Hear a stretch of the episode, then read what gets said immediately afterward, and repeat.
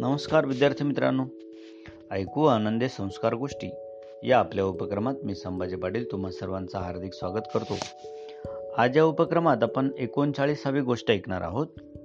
गोष्टीचं नाव आहे ओवाळणी. आणि ही गोष्ट तुमच्यासाठी लिहिली आहे द मू भट यांनी. चला तर मग सुरू करूयात. दोन भाऊ होते आणि त्यांना एकुलती एक बहीण होती. दर भाऊबीजेला त्यांची ही आवडती बहीण दोघांना सुवासिक तेल उठणे लावून अंघोळ घाली. मग आईने भरलेल्या फराळाच्या बशा त्यांच्यापुढे ठेवी. त्या दिवशी तीच पानांना रांगोळ्या काढी आणि वाढायलाही उभी राही.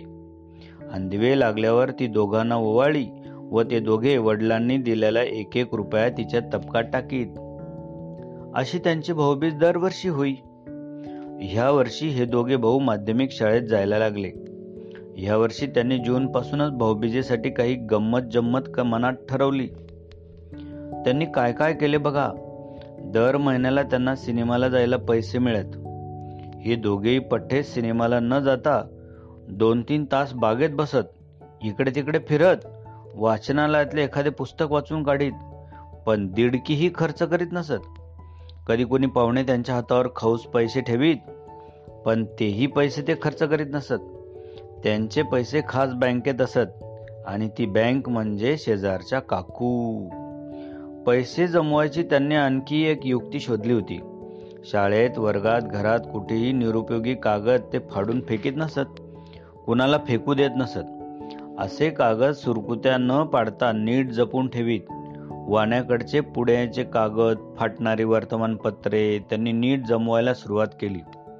दिवाळीची सुट्टी लागल्यावर एक दिवस दोघांनी गुपचूप रद्दीचे दोन गठ्ठे बांधले आणि बाजारातून दीडशे रुपये आणले त्या रद्दीचे.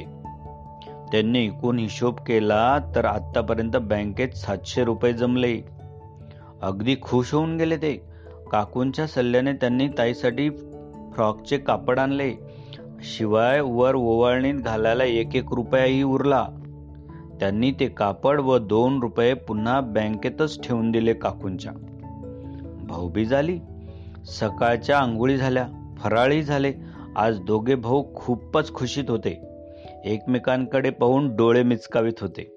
मधून मधून सारख्या शेजारच्या काकूंकडे चक्रा मारित होते. केव्हा एकदा संध्याकाळ होते असे त्यांना झाले होते. दिवे लागले ओवाळण्याची तयारी झाली. तेवढ्यात मोठा भाऊ आत्ता येतो म्हणून धावतच शेजारी गेला आणि चटकन पुन्हा पाटावर येऊन बसला. त्याने काहीतरी सदऱ्याखाली लपवले होते. ओवाळणीचे तबक घेऊन बहीण उभी राहिली.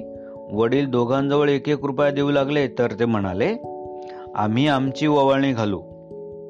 आणि ते छानदार हसले. वडिलांनाही हसू आले.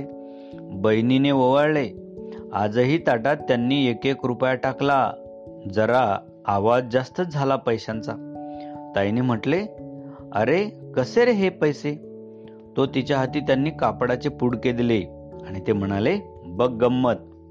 आदर्शीपणाने तिने ते पुडके सोडले आणि ते फ्रॉकचे गुलाबी कापड पाहून ती खूपच खुश झाली. त्यांचे वडील भुचकाळात पडले. त्यांनी विचारले काय रे बिलंदर काय उद्योग केला? एवढ्याच शेजारच्या काकू तेथे आल्याच होत्या. मधू म्हणाला त्यांना विचारा. आणि दोघेही उड्या मारीत फटाके उडवायला पळून गेले. बालमित्रांनो थेंबे थेंबे तळेसाचे ही म्हण माहिती आहे ना तुम्हाला? रोज थोडे थोडे पैसे आपण साठवू शकतो. त्या साठलेल्या पैशातून पुढे आपल्याला काही मोठं काम करता येतं. गरजेला पैसे उपयोगी पडतात. बचतीची सवय चांगली असते बरं का? भाऊबीज येते पुढे. तुम्ही काही नियोजन करा ओवाळणीसाठी. आणि मला नक्की कळवा. आजची गोष्ट तुम्हाला आवडलीच असेल. अशा छान छान गोष्टी ऐकण्यासाठी भेटूया उद्या. तोपर्यंत नमस्कार.